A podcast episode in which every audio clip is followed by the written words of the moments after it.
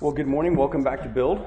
Um, and uh, I know this is a time of year where it begins to be darker when we, when we wake up. It gets to, starts to be a little bit colder, although not yet. It starts to be harder to get here on a, a Saturday morning. I already felt the effects of that this morning. Slept through my alarm, and since it wasn't bright outside, you know, my body didn't want to wake up, so uh, it's starting. But I uh, appreciate your faithfulness in being here. Um, Want to start by just reminding ourselves of our build disciplines. We want to be reminded of our purpose here, why we're getting up so early on Saturday mornings. We're here hopefully out of a desire to grow in faithfulness and to build and strengthen the disciplines of faithful men who are prepared to be faithful leaders in their home and in the church. And that starts with ourselves. And it's difficult to lead others well, to lead others faithfully, if we're not an example that's worth following an example that points others back to Christ. So that's where we start. And so on the back of your binder, you should be able to see all five of these disciplines. Uh, we'll just, discipline one is the heart. We've been talking a lot about the heart leading up to this. The faithful leader shepherds his heart worshipfully toward God through the Word of God. Um, we want to kind of make ourselves think through these by opening up to 2 Peter chapter 1. We'll be spending some time, a bit of time this morning, looking at together verses 1 through 8. So if you're there, um, we'll start in the latter half of verse 1. To those who have received a faith of the same kind as ours, by the righteousness of our God and Savior, Jesus Christ. Right, Peter is writing to those who have received the gift of faith. You know, this, is, this is the faith that, notice, is received. Um, that's a brief way to highlight God's sovereignty in this faith it was a gift, not a man's undoing, but God's. As men coming before God's word, we must shepherd our hearts to think rightly about God and rightly about man and about how my salvation is an undeserved gift from which gratitude flows, which causes me to worship. What more can be said of this faith? Notice Peter says in verse 1 it is a faith of the same kind as the apostles' There's no distinction between the faith of Peter's readers and the apostles. Peter's not talking about the amount of faith, um, but rather the object and basis of that faith, even the content of that faith. There was a common shared faith grounded in the same apostolic truth and teaching. We could say, in our context, there was a shared biblical faith we're not blazing our own trail and inventing our own ideas of faith and religion, but we share in the same faith that was passed down to us from Jesus through the apostles and prophets and found in Scripture. Actually, Peter will exhort believers along those same lines in chapter 3. But look at the latter part of verse 1 by the righteousness of our God and Savior, Jesus Christ. Your version probably says, by the righteousness of our God and Savior. And if that's the proper understanding, then the idea is that the basis by which we can exercise faith is the righteousness of Jesus Christ. And that's certainly true.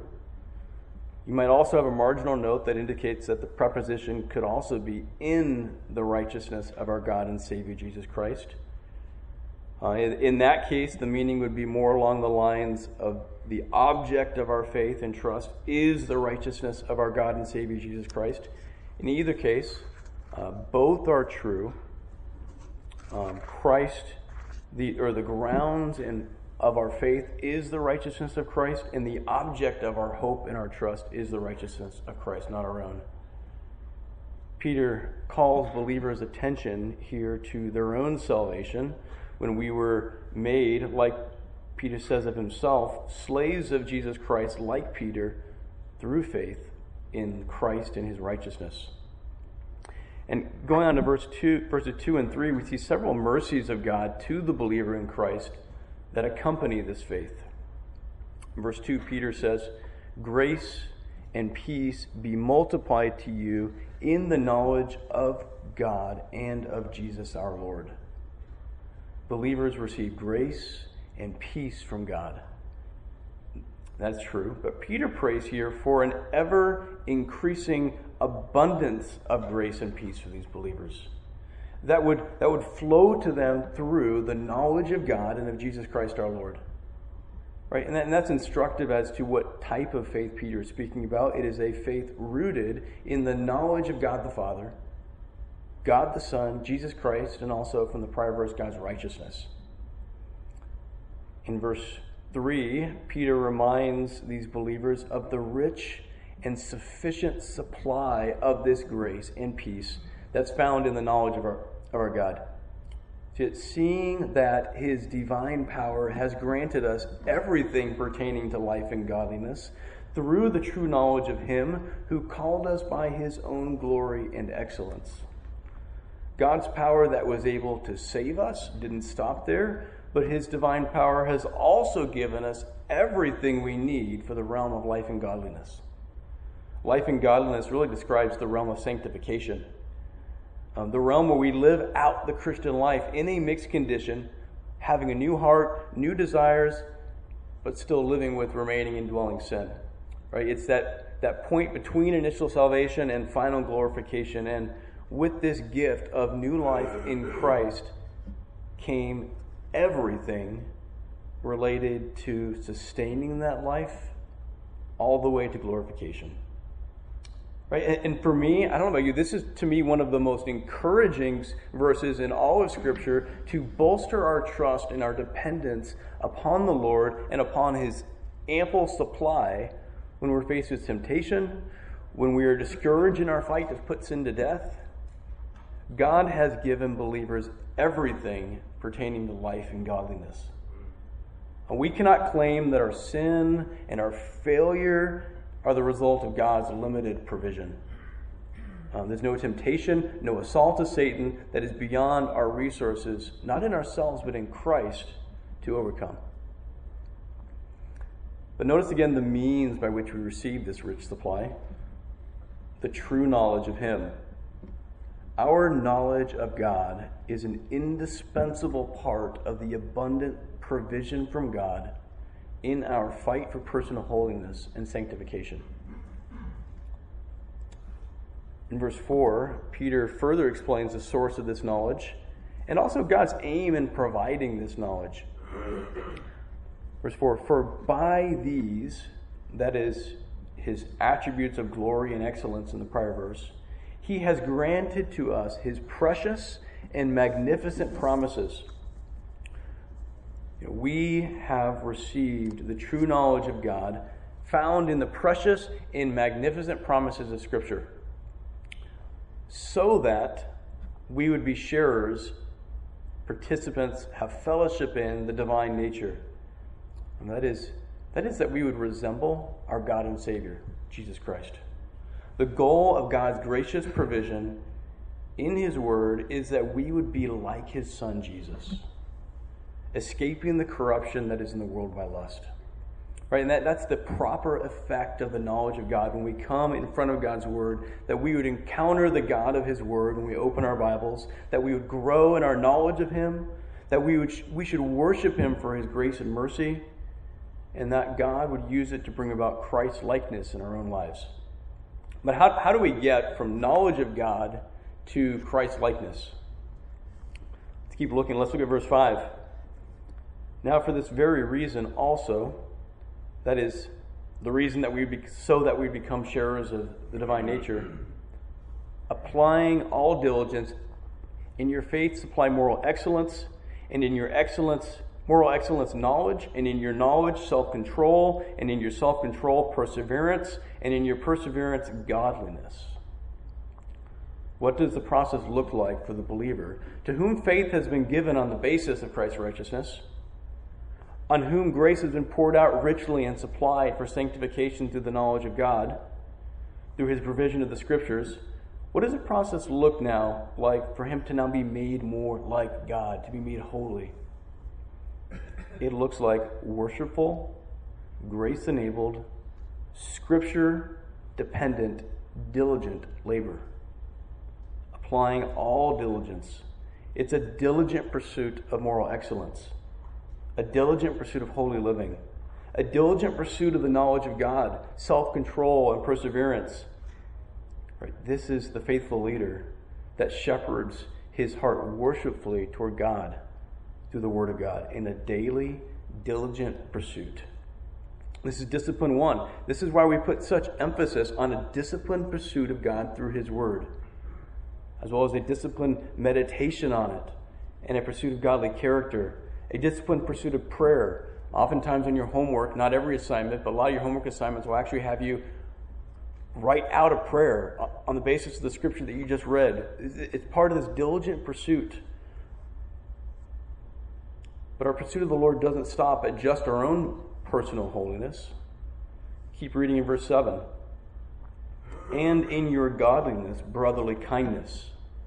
And in your brotherly kindness, love. Right? These are the relationships in your homes and in the church. Your personal holiness will have an overflow effect into your various spheres of influence.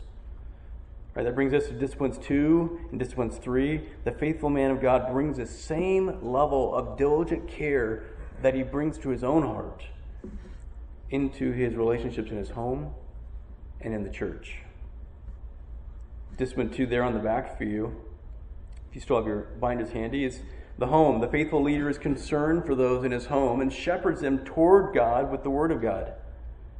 and the ministry, with a heart and home oriented toward, oriented toward God and his word, the faithful leader steps into the GBC family to shepherd others toward God with the word of God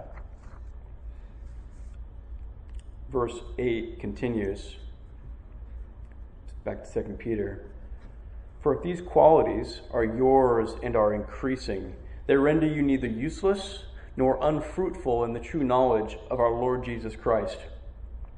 Right, and this is what build is all about. It's building faithful disciplines in the men of GBC. The man who is useful and fruitful in his own home and useful and fruitful in the church is a man who is growing in diligence, who is growing in moral excellence and godliness and self control and in perseverance and in brotherly kindness.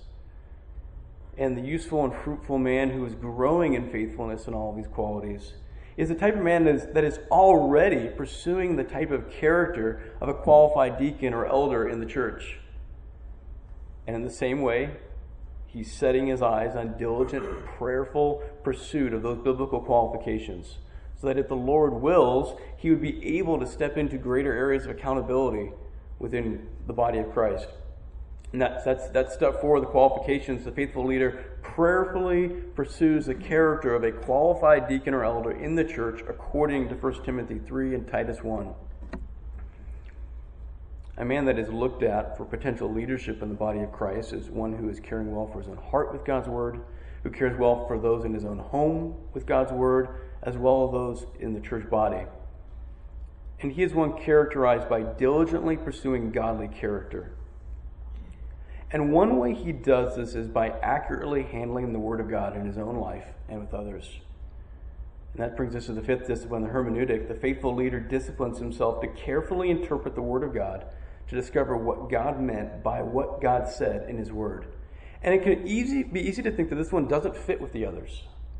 Right? Isn't this more of a skill than a spiritual character or spiritual discipline or character issue? We spent our opening time looking at the first eight verses of Second Peter. But I want to just turn now to the, the closing verses of this book, uh, which we had time to look in between. Maybe we'll do that in future weeks.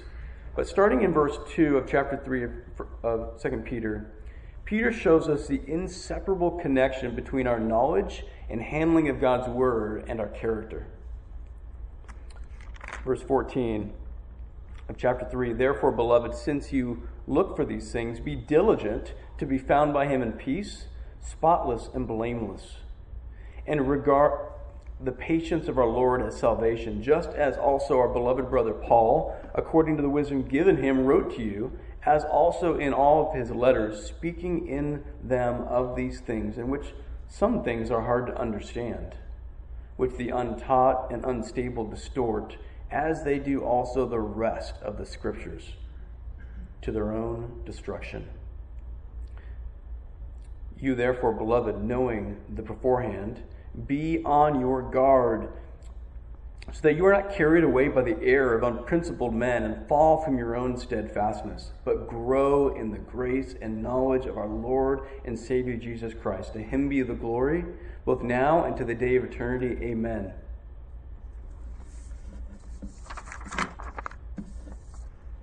Peter closes his letter pointing out the inseparable connection between our diligent pursuit of godly character, verse 14, be diligent to be found spotless and blameless, between our diligent pursuit of godly character and our faithful handling of God's word. Right? Scripture can be difficult to interpret at times. Verse 16, he speaks of that, speaks of sections of Paul that are difficult to understand. Notice that he's what Paul wrote, he places it at the same level as all other scripture. But scripture can be difficult, requires effort to faithfully interpret. Um, but this is the living word of God, and our knowledge of God isn't academic exercise. The, the stakes couldn't actually be higher when we interpret God's word. Uh, there are those, notice in verse 16, who distort the scripture, resulting in what? Their own destruction. And there are also those who are carried away by the error of others, and maybe it doesn't lead to their destruction, but it leads to a fall from their own steadfastness. Uh, to put it another way, they're no longer persevering. Their failure to handle God's word rightly, to recognize error, had an impact upon their faithful, diligent perseverance. And just in the words of chapter 1, it, it, if they're no longer persevering in diligence, what did they become in terms of chapter 1? Useless and unfruitful. Right? Perseverance is one of those qualities that they're yours and increasing. They render you neither fruitless or unfruitful, or useless or unfruitful, but if you are characterized by a lack of it, then the opposite is true. So Paul exhorts his readers in closing, verse 17 and 18, two final admonitions grow in the grace and knowledge of our Lord and Savior Jesus Christ. To him be the glory, both now and to the day of eternity. Amen. As well as, back up to verse 17, I skip verse 17, be on your guard so you're not carried away by the error of unprincipled men. Um, and this is where it all comes back to discipline one the heart. The faithful leader of God, shepherding his heart worshipfully toward God through the Word of God. Only the Word of God can keep us from error. And only through God's Word can we actually grow in the grace and knowledge of our Lord Jesus Christ. So, again, we want to, we want to keep our eyes on these things and, and, and put them together to see how the Bible describes us our diligent pursuit of these character of, of these disciplines in the life of, of a believer so that we would be faithful men who are not useless, who are not unfruitful, but we're able to be of use, not because of what we have to offer, but because of what God has done in us in the body of Christ. All right, so I titled this topic Zero Tolerance um, Combating Sexual Sin in Your Home and in Your Heart. And I want to I want to sit in this topic for a while. I have 14 pages of notes, which means we're probably going to be done a little late today.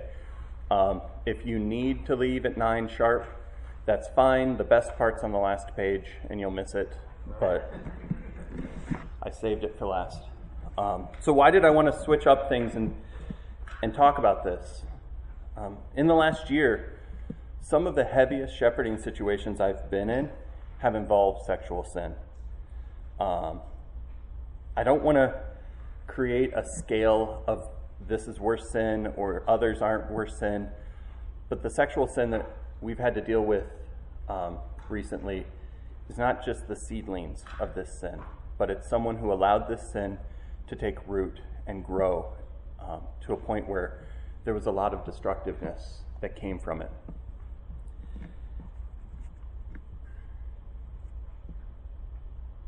Yeah. Jesus taught us clearly about this sin. The sin, responses to this sin, is throughout all of Scripture. And, and so we need to talk about this sin. Many times, sexual sin can feel like a sin without consequences. Uh, but that's not true. If you're entrapped by it, the consequences, the wake of what this sin can do to the people around you, is it's scary. And, and another reason I wanted to talk about this is I feel a burden for the next generation of kids coming up in this church, of boys, girls coming up in this church, in a context that if I grew up in it, I don't even know what would have happened to me. I mean, when I think about my teenage years, there wasn't such a thing as the internet. There kind of was, um, but it wasn't the way it is now. Uh, and now most of these kids have every immorality known to man walking around with them in their pockets. Uh, and so we need to, to think about how are we shepherding our home in a different way than I think even I had to think about it with my oldest. Uh, it's getting, it's scary what our kids could be subjected to. And so that's why a piece of this is to talk about the home. Um, and, and most importantly, the reason I want to talk about this is uh, Scripture is very clear that God's will for us is sanctification in the area of sexual purity. And so let, let's talk about it. So, to start, I want to just define what sexual immorality is and what sexual purity is. Um, the best definition I found out there on what sexual immorality includes is it is craving sexually what God has forbidden. Sexual immorality is craving sexually what God has forbidden. Let's look at some examples of that. I think an easy one to look at in this church with our position on um, how to read Scripture is homosexuality. Uh, it's not necessarily an easy one in the church abroad, and that's weird to me. Uh, Romans 1 22 through 27. Um, Scott, when he preached through that, was very clear. That passage is very clear.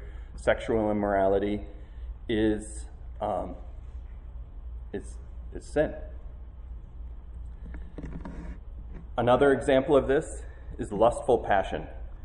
Um, turn with me to 1 Thessalonians 4.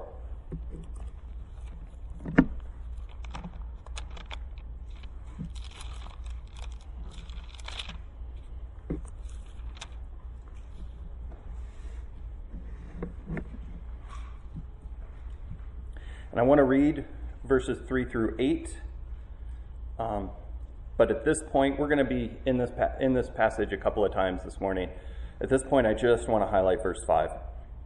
It says, For this is the will of God, your sanctification, starting in verse 3, that is, that you abstain from sexual immorality, that each of you know how to possess his own vessel in sanctification and honor, not in lustful passion like the Gentiles who do not know God, that no man transgress and defraud his brother in the matter because the Lord is the avenger of all these things. Just as we also told you before and solemnly warned you, for God has not called us for the purpose of impurity, but in sanctification. So he who rejects this is not rejecting man, but the God who gives his Holy Spirit to you. The phrase in verse 5, lustful passion, is full of disdain. And verse 7 shows the gravity of it. So obviously, lustful passion is a mark of sexual immorality.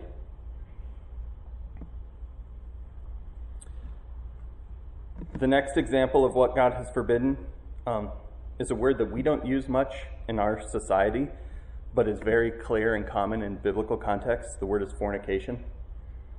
Um, in general, it refers to every kind of illegal sexual intercourse that is any intercourse except that between a man and his wife, a husband and his wife.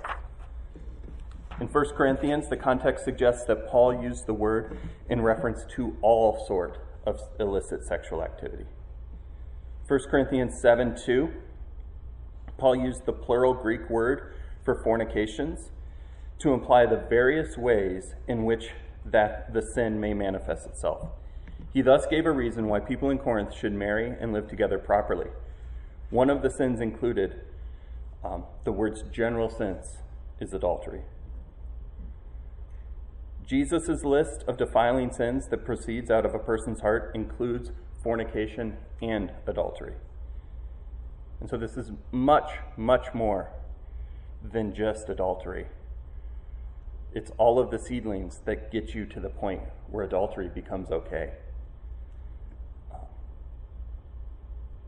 It is craving any form of sexual act, thoughts, or impulses that is outside of God's design for sexual purity. So, what is God's design for sexual purity? I'm glad you asked. Um, God's design, we could go all over Scripture. What I wanted to look at was the qualifications of an elder and a deacon in 1 Timothy 3. Um, and you're thinking, but I'm not an elder or a deacon. However, the qualifications are a place to look at God's definition of holy living.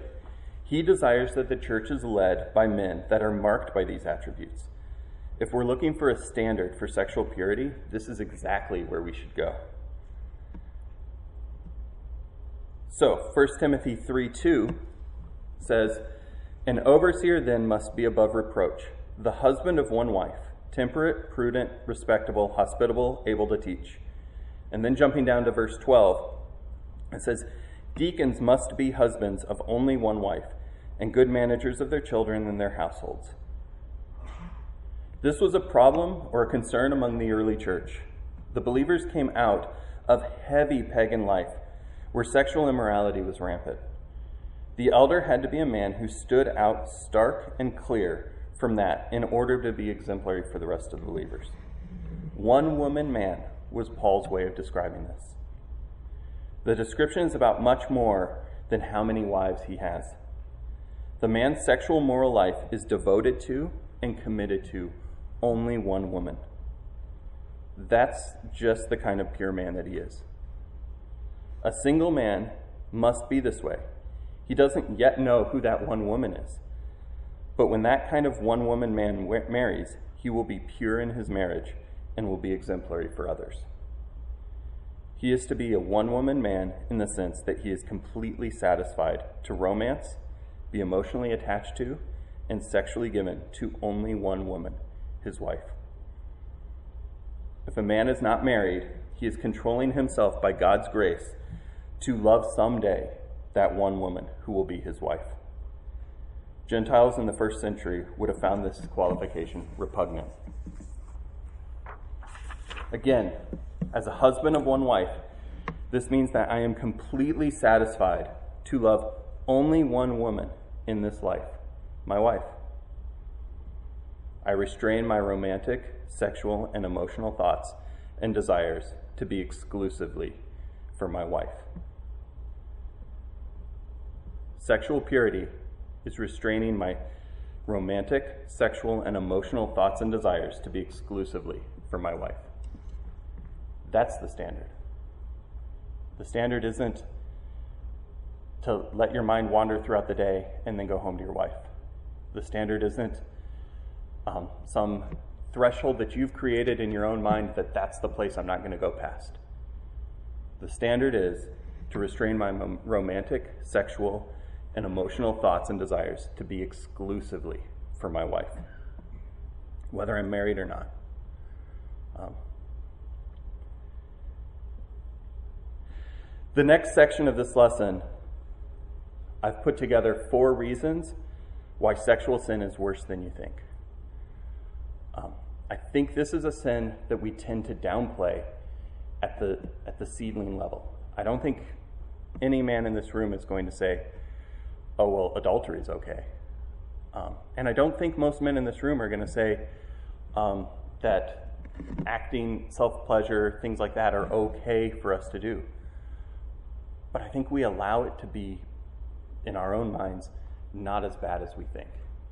And so I want to look at Scripture and see in Scripture how destructive any seedling of sexual sin is. I want to start with the destructive power it had over some of the heroes of the faith. Um, it is interesting to me, and as I was doing the study, I mean, I, I think I grabbed three. I could have grabbed 20. I could have just done a lesson on how sexual sin messed up all these heroes of the faith. Um, and so let's, well, actually, I'm going to kind of skip over Abraham, um, but we, we know the story of Abraham. We don't have time to go into the whole mess, so let's just say that Abram could have told Sarai that she had a terrible idea for him to sleep with Hagar. Um, he could have said, just trust God and his purposes, and the whole Ishmael debacle would have been, would, would have been avoided. Uh, but he didn't. And then looking at David, In 2 Samuel 11 and 12, we know this story well. Um, we could break down this story and talk through all of the things that you could do to avoid sexual sin that David didn't do.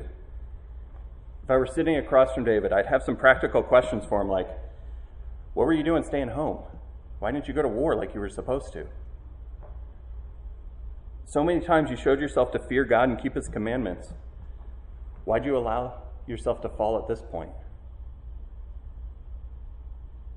I'm really curious what his conversations with Solomon were when he asked, How'd you and mommy meet? Um, and actually, let's turn there. Go to 1 Kings chapter 2.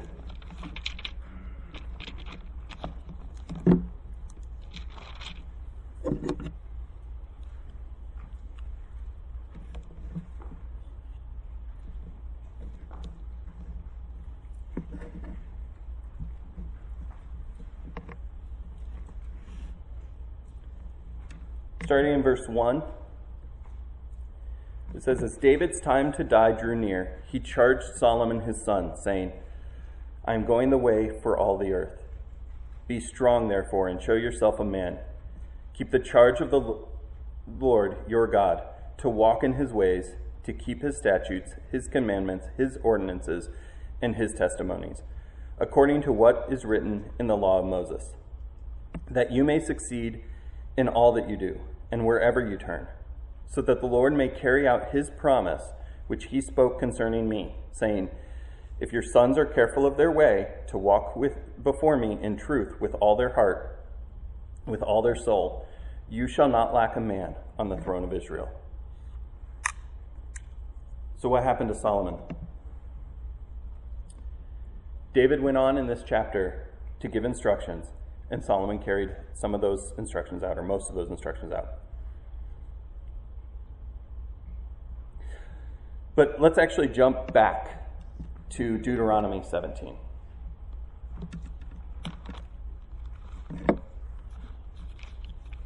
And you, well, it might be too late, but you can keep your finger in First Kings. We're going to come back there.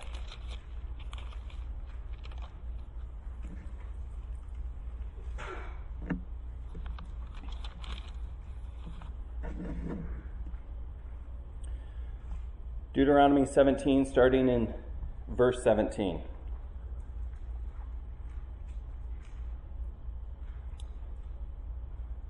This is talking about the kings of Israel. And these are some instructions for the for impending kings. It says, He shall not multiply wives for himself, or else his heart will turn away, nor shall he greatly increase silver and gold for himself. Now it shall come about that when he sits on the throne of his kingdom, he shall write for himself a copy of this law on a scroll in the presence of the Levitical priests. It shall be with him, and he shall read it all the days of his life, that he may learn to fear the Lord his God by carefully observing all the words of this law and these statutes. That is, his heart may not be lifted up above his countrymen, and that he may not turn aside from the commandment to the left or to the right so that he and his sons may continue long in his kingdom in the midst of Israel. So David gave instruction to Solomon to obey God's commands. The next thing he did was handwrite the entirety of what was scripture at the time. In that was this commandment. And then in verse 3 1, well, actually, let's just let's jump to the end. First Kings 11. What happens to Solomon? I'll read verses 1 through 6. Now, King Solomon loved many foreign women, along with the daughter of Pharaoh Moabite, Ammonite, Edomite, Sidonite, or Sidon, I don't know, Sidonian, Hittite women from the nations concerning which the Lord had said to the sons of Israel, You shall not associate with them, nor shall they associate with you, for they will surely turn your heart away from their or your heart away after their gods. Solomon held fast to these in love. He had seven hundred wives, princesses, and three hundred concubines, and his wife turned his heart away. For when Solomon was old, his wives turned, to, turned his hearts away after other gods, and his heart was not wholly devoted to the Lord his God. As the heart of David, his father, had been. Verse 6 Solomon did what was evil in the sight of the Lord and did not follow the Lord fully, as David, his father, has done. Solomon didn't obey the command to avoid these women, and he ran to it. And he didn't do that all at once. He did it immediately, but he didn't do it all at once. And that's where I want to look at 3 1. Shortly after, like one of his first acts as king, something like his seventh act as king, he formed a marriage alliance with Pharaoh, king of Egypt, and took Pharaoh's daughter and brought her to the city of David until he had finished building his own house and the house of the Lord and the wall around Jerusalem. For political purposes, he immediately married outside of Israel. He thought he was doing a good thing, probably, um, but it was a direct um, opposition to the command he was given and he was instructed from the get go. It didn't take Solomon time to give room for his heart to be turned away. Sexual sin had destructive power over many of the heroes of the faith. And if Abraham, David, and Solomon fell, what makes you think you're not at risk?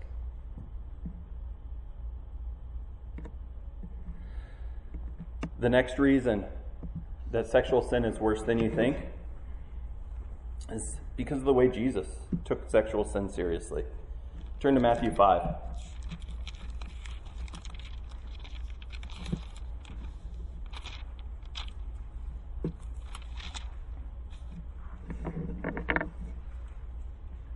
We'll start in verse 27. It says, You have heard that it was said, You shall not commit adultery. But I say to you that everyone who looks at a woman with lust, with lust for her, has already committed adultery with her in his heart. If your right eye makes you stumble, tear it out and throw it from you, for it is better for you to lose one of the parts of your body than for your whole body to be thrown into hell. This isn't hyperbole. Jesus, in this entire passage, is saying that a standard for holiness is not to avoid the penultimate moment of sin, but to put to death anything that gives you a path towards sin. This is the seriousness towards sin that, frankly, we're not quick to take. Think about the last time you talked about sin in your small group. Were you devastated by your sin? I mean, the topic today is sexual immorality, but the tools that we're going to talk about and the disposition towards sin applies to all of our sin. Are we taking the right kind of response towards sin in our own lives? When we see sin, do we have a tendency to overlook it? Are you willing to tear your eye out and throw it across the room because it causes you to stumble? Please don't literally do that, that would be gross. But it's the gravity of the situation. The next reason why sexual sin is worse than you think is that it's unmistakably connected to God's will for your life. We looked at this passage earlier, 1 Thessalonians 4. I read it before. I'm not going to read the entirety again, but I do want to read the first two verses. For this is the will of God, your sanctification. That is, that you abstain from sexual immorality that each of you know how to possess his own vessel in sanctification and honor. Do you want to know what God's will is for your life? That's a common question. But God's will for your life is very clear be sanctified. Specifically, abstain from sexual immorality. If you need another reason to avoid sexual sin, then you're not seeing God rightly. The fourth reason it's worse than you think is sexual sin lies to you about its impact. Do you think when David slept with Bathsheba, he did it with the idea that he'd eventually be willing to kill Uriah to cover it up? Do you think when Solomon married the Pharaoh's daughter, He thought it would be the first in a long line of women that would eventually turn his heart away from the Lord. And do you think that when you take a long look at a woman that is not your wife, there are no ramifications for your soul? Let's look at Proverbs 7 together. Solomon, who did not battle sexual sin well, instructed his son and brought the wisdom of Solomon to bear in this situation. Proverbs 7, Solomon is instructing his son, and he talks of a harlot that is enticing a young man that lacks sense. Why does this young man lack sense? Well, he put himself in a situation to talk to a harlot. For sin to lie to us, to us, we have to give it an ear. We have to listen to it. Let's start in verse 13. So she, the harlot, seizes him and kisses him, and with a brazen face she says to him, I was due to offer peace offering offerings. Today I have paid my vows. Stop there. A peace offering is a covenant meal which served to affirm the relationship between the worshiper, God, and the community of believers. The harlot, in her pitch to this senseless young man, man makes herself out to be a God worshiper. And then jumping down to verse 18, she says, Come, let us drink our fill of love until morning. Let us delight ourselves with caresses. For my husband is not at home. He has gone on a long journey. He has taken a bag of money with him. At the full moon, he'll come back. With her many persuasions, she entices him. With her flattering lips, she seduces him. Suddenly he follows her as an ox goes to the slaughter, or as one in fetters to the discipline of a fool. An ox going to the slaughter is fooled into thinking that he's not going to his death. The young man is persuaded and enticed into sexual sin. And then in verse 25 it says, Do not let your heart turn aside to her ways, do not stray into her paths. For many are victims she has cast down, and numerous are all her slain. Her house is the house of Sheol, descending to the chambers of death. She lies to you and tells you that it isn't as bad as you think, and that there will be delights with sexual sin. But what is the truth? The truth is that it's a pathway to hell. Sin is a path to death. 1 Thessalonians 4 8 says, He who rejects this, talking about the will of God, sanctification, avoiding sexual immorality, he who rejects this is not rejecting man but the God who gives his Holy Spirit to you. This leads me to ask you a question What's your biggest problem? Is it a tough day at work? A leaking roof? Disobedient children? Sickness? Death? The truth is, your biggest problem is a pathway to hell sin. Ed Welch reminds us in his book Addictions, A Banquet to the Grave if sin is not our core problem, the gospel itself, the thing of first importance, is marginalized. The good news that Jesus proclaimed and offered is that there is forgiveness of sins, not through our own attempts to please God, but by placing our confidence in Jesus himself, in his death and resurrection. If sin is not our primary problem, then the gospel of Jesus is no longer the most event, important event in all of human history. Do you try to downplay your battle with sexual sin? Don't downplay any sin. Jesus didn't. He went to the cross to die for that sin. And sexual sin lies to us about its impact.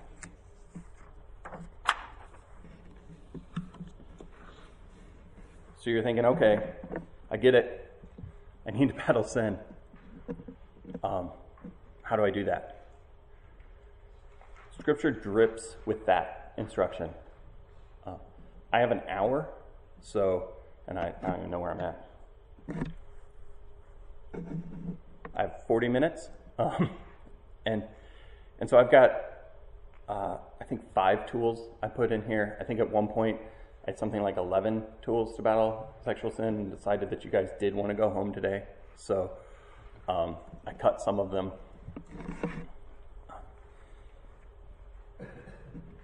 So let's work our way through some of these tools to combat sexual sin in our hearts. Um, the first tool is to cultivate godly sorrow that leads to repentance. Um, turn to 2 Corinthians 7. We're going to parachute into a passage that later this year Denny will use as a primary source for a lesson on repentance. So I don't want to steal too much from that lesson, but I want to talk about what godly sorrow is. In this section, Paul is encouraging the church at Corinth that he has seen biblical, true biblical repentance within that body. And he starts that encouragement with an explanation of what is godly sorrow. So let's read 2 Corinthians 7, verses 6 through 10 together. But God, who comforts the depressed, comforted us by the coming of Titus. And not only by his coming, but also by the comfort with which he was comforted in you, as he reported to us your longing, your mourning, your zeal for me, so that I rejoiced even more. For though I caused you sorrow by my letter, I did not regret it. Um, he wrote a letter confronting sin, and he said he didn't regret causing them sorrow for that letter. Though I did regret it, for I see that the letter caused you sorrow, though only for a while. I now rejoice, not that you were made sorrowful, but that you were made sorrowful to the point of repentance. For you were made sorrowful according to the will of God, so that you might not suffer loss in anything through us. For the sorrow that is according to the will of God produces a repentant, repentance without regret, leading to salvation, but the sorrow of the world produces death. Biblical repentance requires a sorrow that is according to the will of God. The word sorrow is mentioned eight times in verses 8 through 11. That tells me that it's more than just a mark of repentance, but it's an overarching prerequisite for repentance. So, how does godly sorrow act towards sinners? Godly sorrow leads to repentance. In verse 9, it says that. Genuine repentance will inevitably require and involve godly sorrow. It has to. Note the extremes in verse 7. Involved where genuine repentance is found rejoice, mourning, sorrowful. There is a sorrow to rejoice over, and that sorrow leads to the destination of repentance. Godly sorrow brings good. This is a sorrow you want, a sorrow you can rejoice over, a sorrow you only gain from and never lose from, a sorrow you'll never regret. This is the sorrow that you experience when you have genuine repentance. The world has its own sorrow and is the opposite of good sorrow. The world's sorrow leads to death, spiritual and physical. What is the world's sorrow? Sorry it got caught. Maybe sorry it's losing its pet sin. There is no strain of joy in their sorrow, no sweetness in their bitterness, only regret in their sorrow. This sorrow is evidence that the worldly one lost something, suffered a loss, and the sin that he didn't want to give up. This is a dangerous sorrow, sorrow associated with death. There is a blessed sorrow that leads to repentance, and there's a cursed sorrow that should be repented of, the sorrow of this world.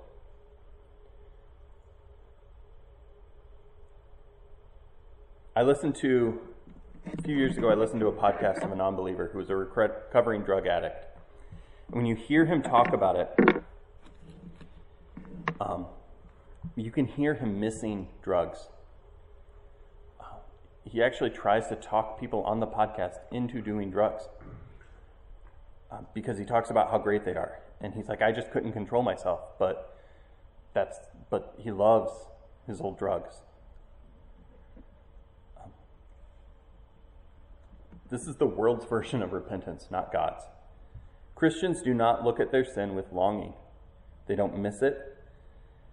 They look at their sin for what it is and say, I have sinned against Yahweh. Godly sorrow produces repentance, humility, and unity. When repentance comes, you will know, because you will have a sorrowful heart, that is also joyful to not be going any longer in the direction that sin has taken you. A sorrow that won't regret turning from your sin, that won't leave you feeling like you've lost anything, but only gained. A sorrow that is in alignment with God's will. Christian, you should be saying, I feel godly sorrow for my sin because it put my Savior on the cross. I am sorrow, sorry that as a redeemed believer in Christ, I still treasure myself and things of this world more than my Savior. I don't want to run from the world and towards my Savior. That's what godly sorrow produces. I believe that the first fruit of repentance is godly sorrow. It's not a turning from your sin. My coffee shop's like four doors down from an AA facility. And so I see people standing outside all the time smoking cigarettes. Um, they're turning, many of them, I believe there's saved people there probably, but many of them are turning from alcoholism without godly sorrow. And what they're doing is picking one vice for another. They've not truly repented before a holy God. You cannot repent before a holy God if you have not cultivated a hatred for your sin the way God hates it.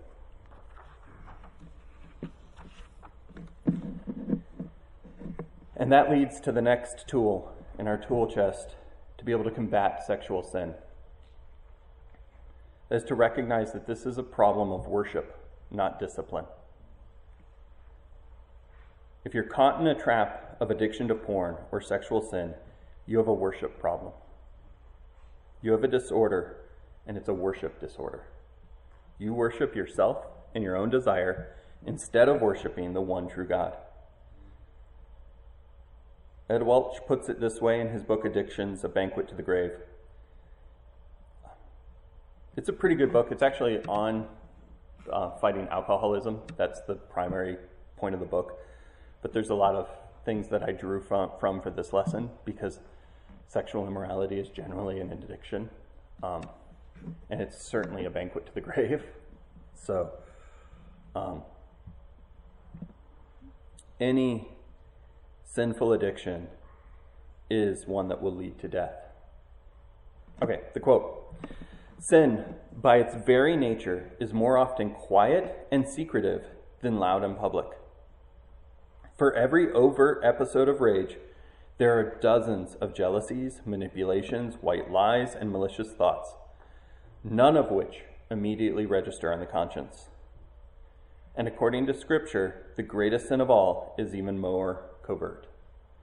I do not love the Lord my God with my whole mind and heart. If our failure to consistently worship the true God is the key feature of sin, we are all sinners. This is an issue of idolatry. We are idolizing our desires over God's designs. The question we have to answer when it comes to our battle against sexual immorality is who will you worship? We need to choose this day who we will serve God or our sinful desires. Turn with me to Judges 17. And as you're turning there, let me talk about the passage.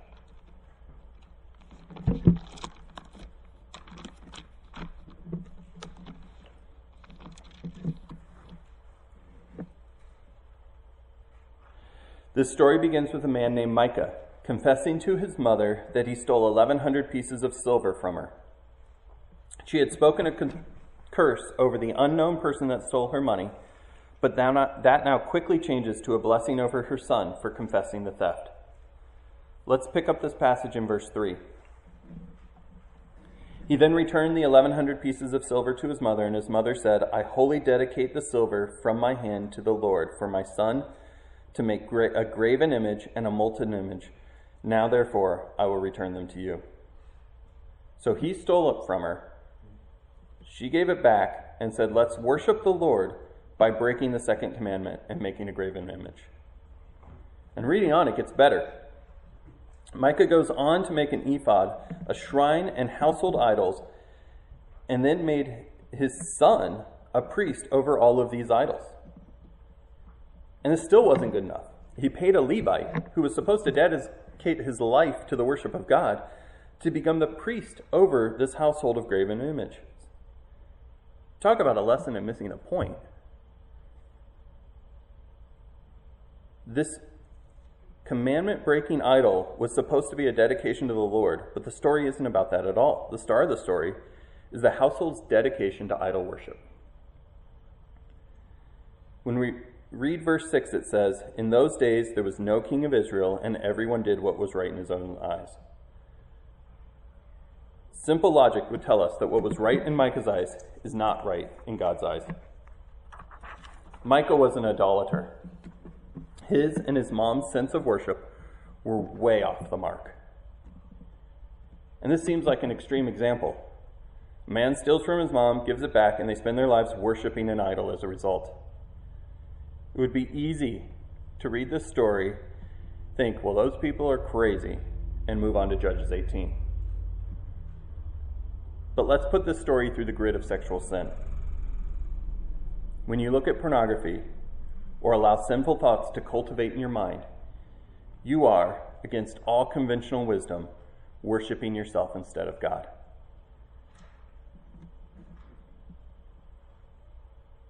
The question I have is why? Why was it so easy to put those images in the place of worship over God? Why are we, as John Calvin says, factories of idols. Why is it so easy to put the lusts of this world on a pedestal over the Lord of the universe? I believe this is because we have a wrong or insufficient view of God and his saving work on the cross. If we take the time to remember that any form of sexual sin, not just adultery or that threshold we've created in our mind that's telling us that this part of the sin is okay, if we take any form of sexual sin, we remember that this is short of the God standards. And God, in his perfect plan, went to the cross to suffer and die in place of the punishment we deserve. How can we do anything except worship him? How can we worship ourselves when we remember that he asks us to put our faith and trust in that death on the cross and we'll be saved? 1 John 5:21 warns the believer to guard yourself from idols. The way he asks us to do that is to worship the God that has saved you and changed you. To take your eyes off of the horizontal and direct them vertically.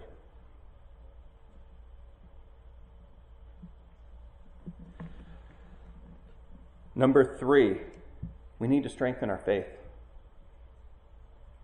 Matthew 5 28 and 29, we've read it a couple of times, says that it's better to go to heaven with one eye than to hell with two.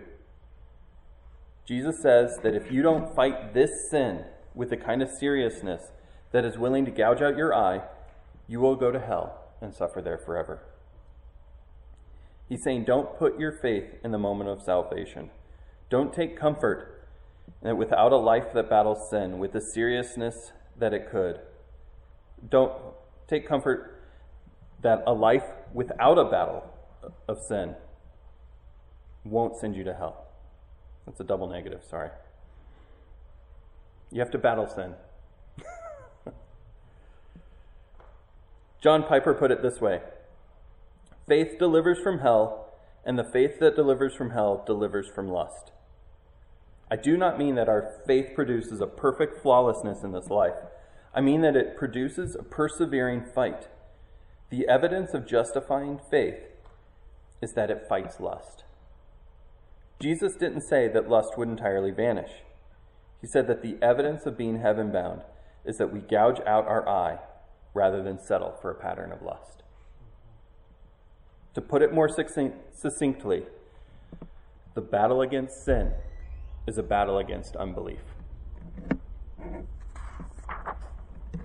We need to strengthen our faith to battle sexual sin properly. We need to believe that the promises of God are more powerful than the promises of lust. The next tool is to remember that temptations aren't the problem. The real problem, the real enemy, is a depraved desire. The challenge before us is to not merely do what God says because He is God, but to desire what God says because He is glorious. The challenge is to not pursue righteousness, but to prefer righteousness. John Street makes an analogy in his book on this, um, and I actually brought it up here. So I read like five books, listened to, I can't tell you how many sermons and lessons as I prepared for this. And I think this book is the best one out there, although I told Jenna it's about twice as long as it probably needs to be but I feel like that with most books. Um, the first third of this book was really focused on how do we shepherd our heart um, in a battle for sin, and it does a great job. It is written to a counselor, not necessarily to the sinner, um, so you have to remember that as you read it. But it's it's a very good book. I think we've only got like three or four on the book table, so if you um, want to push someone out of your way after we're done to steal it, I mean, buy it. Um, go for it. So, in that book, um, on page 63, I'll read you a pretty long quote. But he, he makes a great analogy in, in understanding where the battle place of this sin takes, where the battlefield of this sin takes place. He says, Conquering lust is a matter of identifying the right enemy and knowing the battlefield. In the past, the United States has gone to war against formidable and threatening enemies. Dates such as December 7, 1941, when Japan attacked Pearl Harbor, and September 11, 2001, when terrorists attacked the mainland, will live in infamy for Americans. Once the enemies were identified and the battlefields pinpointed, retribution began in earnest. As the battles progressed, media outlets gave reports about the difficulty of finding attacking elusive Japanese fighter planes over the Pacific or Taliban warriors hiding in caves of the rugged mountains of Afghanistan. Most strategists agreed that the wars would be long and arduous. Merely bombing from above would never dislodge the entrenched enemy. As in most wars, it required a perilous and treacherous scheme, dropping soldiers into enemy territory, moving cave to cave, rooting out the adversary. So, what is the real enemy for the sexually enslaved person? It isn't Hollywood. It isn't internet pornography. It isn't even Satan himself. These only provide opportunity. The real enemy is your depraved desire, your own lust. Make no mistake, the vehicles of opportunity are indeed enemies. They're enemies of the Christian, but they will require an ally within you your heart in order to be effective. Look at James 1.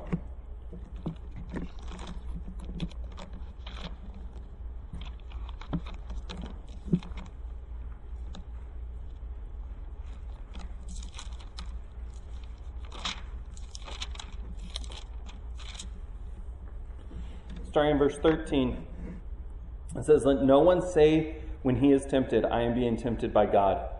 For God cannot be tempted by evil, and he himself does not tempt anyone. But each one is tempted when he is carried away and enticed by his own lust. Then, when lust has conceived, it gives birth to sin. And when sin is accomplished, it brings forth death. Rejecting trust in God leads to succumbing to temptation and sin. Lust and desire when conceived by carrying away and enticing, and when that carrying away happens, sin enters. We are active in carrying away and allowing ourselves to be enticed by our own lust. Our battlefield is not first at the points of temptation, it's in our own hearts. This is a tool for the battle against sexual sin because we need to not just understand that the issue is one of our desires but we need to know where the battleground is. We need to see where we're giving the temptations an opportunity to take root and bring our desires in alignment, out of alignment with God's desires.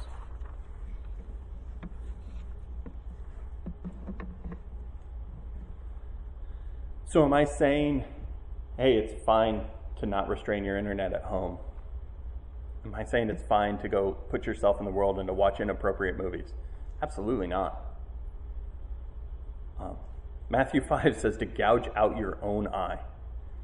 The eye is the temptation. We can't ignore that. Um, but the power is not in gouging out the eye, it is in worshiping the one that deserves it. To have the strength to gouge your own eye out, you have to have done the battle in your heart level. You have to have hate the sin so much that you're willing to sacrifice your eye. Um, I think if we know where the battlefield is, we're actually going to be more careful when it comes to temptations. We're going to be more restrictive when it comes to things that we allow thing, to get into our mind. If we know that the battlefield is in my heart, not in my internet access, then I'll be armed for the battle when I'm not on the internet. I will not give the enemy an opportunity for a sneak attack. As soon as I let my guard down, your guard will never be down because you know where your heart is. The challenge before us is to not merely do what God says because He is God, but to desire what God says because He is glorious. I said this before. The challenge is to not pursue righteousness, but to prefer it. The next tool is to understand the true source of happiness. For the sake of time, I'm going to bounce through a few verses in Proverbs. But before I do that, um, remember the harlot in Proverbs 7? One of the lies of the harlot is that we would delight together. Sin tells you there will be happiness. You will enjoy doing it. If sin didn't convince us of happiness, we wouldn't do it. Why would we? But let's look at a few verses and see what Scripture teaches us about the source of gladness, the source of happiness, the source of delight. The hope of the righteous is gladness, but the expectation of the wicked perishes. That's Proverbs 10:28. Proverbs 13:9a. The light of the righteous rejoices, but the lamp of the wicked goes out. Proverbs 23:15 My son, if your heart is wise, my own heart will also be glad. Proverbs 16:20b He who gives attention to the word will find good, and blessed is he who trusts in the Lord. There are two common themes in these proverbs, and I cut a lot out. Um, the theme is happiness and righteousness. You see gladness, you see delight, you see righteousness side by side consistently throughout the book of Proverbs. The lie sin tells us is that we'll enjoy it. But the reality is we'll enjoy fleeing it. John Piper put it this way. By the way, I haven't read Future Grace in a really long time, so I'm not sure that I'd still recommend that book. Um, but he has a chapter on lust that might be the best, just little tidbit template on dealing with this. Um, and he says, at first, Lust begins to trick me into feeling that I would really miss out on some great satisfaction if I followed the path of purity. But then I take up my sword of the Spirit and begin to fight. I read that it is better to gouge out my eye than to lust. I read that if I think about things that are pure and lovely and excellent, the peace of God will be with me. Philippians 4 8. I read that setting the mind on the flesh brings death but setting the mind on the Spirit brings life and peace. Romans 8 6. I read that lust wages war against my soul. 1 Peter 2 11. And that pleasures of this life chokes out the life of the Spirit. Luke 8:14. But best of all, I read that God withholds no good thing from those who walk uprightly. Psalm 84:11. And that the pure in heart will see God. Matthew 5 8. The sword of the Spirit carves the sugar coating off the poison of lust. I see it for what it is, and its alluring power is broken. Piper does an amazing job of summarizing many passages that can remind us of what the battle against lust is. In fact, let me just read those verses so you can put them in your notes. Um, I'm just going to list the actual locations of the verses. I'm not going to read them all because um, I'll really go over. Um, but let me list the, those verses so you can have them in the, your notes. It would be good to memorize this list. Philippians 4 8, Romans 8 6, 1 Peter 2 11, Luke 8 14, Psalm 84 11, and Matthew 5 8. What's interesting about that quote is the number of times John Piper said, I read, I read, I read. We need to read, read, read. Oh, that's interesting. Page 14 of my notes is not here.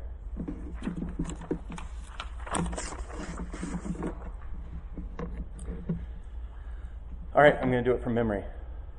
The last section that I want to talk about is how to shepherd your home. Um, it's actually kind of an abbreviated section, so it's okay. Um, I was planning on having this be a third of the message, and the reality is, I knew I was going to run out of time. Um, I've had I have three kids. They're in their later, one's 20, one's 16, and one's 14. And it's been interesting as they've grown up to think about how do I shepherd my home in a way that is going to um, protect them from sexual sin. And there's been a few places where I've battled my own heart in this. Um, it is surprising to me that a battle um, in my own heart against the fear of man needs to happen with my kids. Um, recently, Jenna had a, I, Jenna had a conversation with my daughter, and she said, as she was going into the conversation, Jenna, you can do this. Don't fear this conversation. It's an important conversation to have. She had to give herself a pep talk to talk to our 14 year old girl that we talked about everything to. And I found myself put off conversations I needed to have with my kids because I just didn't want to walk into the awkward. Um, there's so many kids in this church. We cannot put off the conversations. We cannot allow fear of man to take hold in our own hearts when it comes to parenting our kids. Um, and we can't be lazy about it. You know, there's one, hey! Yeah, I mean, it's I. not your notes, but it's everybody else's notes. Well, that's. Is that? Yeah, that's it. That actually is a starting point. I'm really curious where my last page is. I wonder if I ran out of paper in the printer. Anyway. Um, but yeah, so we need to put to death fear of man when it comes to talking to our kids. Um, we need to make room for conversations that we have with our kids. And we need to make room for those conversations at a really young age. One of the best tools that I did um, with my kids was a weekly meeting with them when they were too young to pay attention to me. Um, we'd go out for ice cream, and I think they were more excited to get ice cream than, with dad than to read God's word. Um, but that has been a context for so many good conversations. And as they've gotten older, it turns into Jonathan getting home, and I usually wait up for him no matter when he gets home. Um, it's a good reason to have a curfew, frankly. Um, but and just talking about his night, talking about what went on. Um, open conversations about these things have to happen. You can't take a lazy parenting approach to this and just assume they're okay because we talk to them about the gospel. You have to dig deeper with your kids. Um, the next point I have is to not underestimate this issue. Um, and I even would say don't assume this issue becomes a topic when they hit a certain age. Um, Eden, in third grade, her best, like we went to meet the teacher and we looked around the room and there was one lesbian couple in the class and we're like, oh no. And then Jenna looked on the note card and the girl's name was Annalise and that has been Eden's best friend since third grade. Um, so my daughter we had to talk about what is sexual immorality, what is sexual um, purity, before we talked about sex. Um, it, it, it can't happen too young in today's world. The gender confusion is happening at a crazy young age. That girl, Annalise, has come out as one of the Q plus, I don't even know. I don't even understand what they think their sexual orientation is. And so, as we've shepherded Eden through being friends with this girl, um, we've been able to share the gospel with their family. They don't like us very much. Um, but it's, it's created conversations I wouldn't have expected I had to have it with an eight year old. And so don't es- underestimate this issue. You know, we're seeing throughout the news so many things going on. We don't want to lose sight of it. Um, and we need to shepherd their heart, not just their actions. I mean, this is common parenting knowledge, but when we look at these tools that we're using to put in our own tool chest, we need to put these tools in our kids' tool chest. Um, and we can do that, and it's better to do that before the conversation about sexual immorality comes up. Um, we need to be helping our kids understand these things. And then I would just encourage you err on the side of protection. Um, as we talked about the temptations in our own hearts, in our own lives, and how if you know where the battleground is, um, odds are your kids aren't believers. Um, some of them are believers at a young age. I was a believer at a young age. Um, but that battleground is in their heart, and they don't know where those temptations are going to come from. So you need to protect them from that. Um, do what you can to protect them. I, I asked my small group, and try to ask them this on a regular basis, probably annually. Um, what are you doing to keep pornography out of your household? What are you doing to keep sexual immorality out of your household? It needs to be an active battle um, in your home.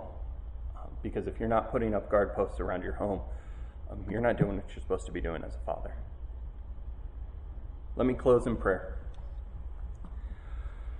Lord God, your word drips of this, and yet so many men struggle. Lord, thank you for giving us clear instruction. Thank you for going to the cross and giving us the power to battle sin. Lord, thank you for giving us a guide on both the importance of this issue, but also an understanding of how to tackle this issue. Lord, help us become better worshipers of you. Help us to take our eyes off of ourselves and our own desires and put them on you and the things that you desire for us. Lord, help us not to believe sin's lie that we will delight in sin. But help us to believe your truth that we will delight in righteousness. In your name, amen.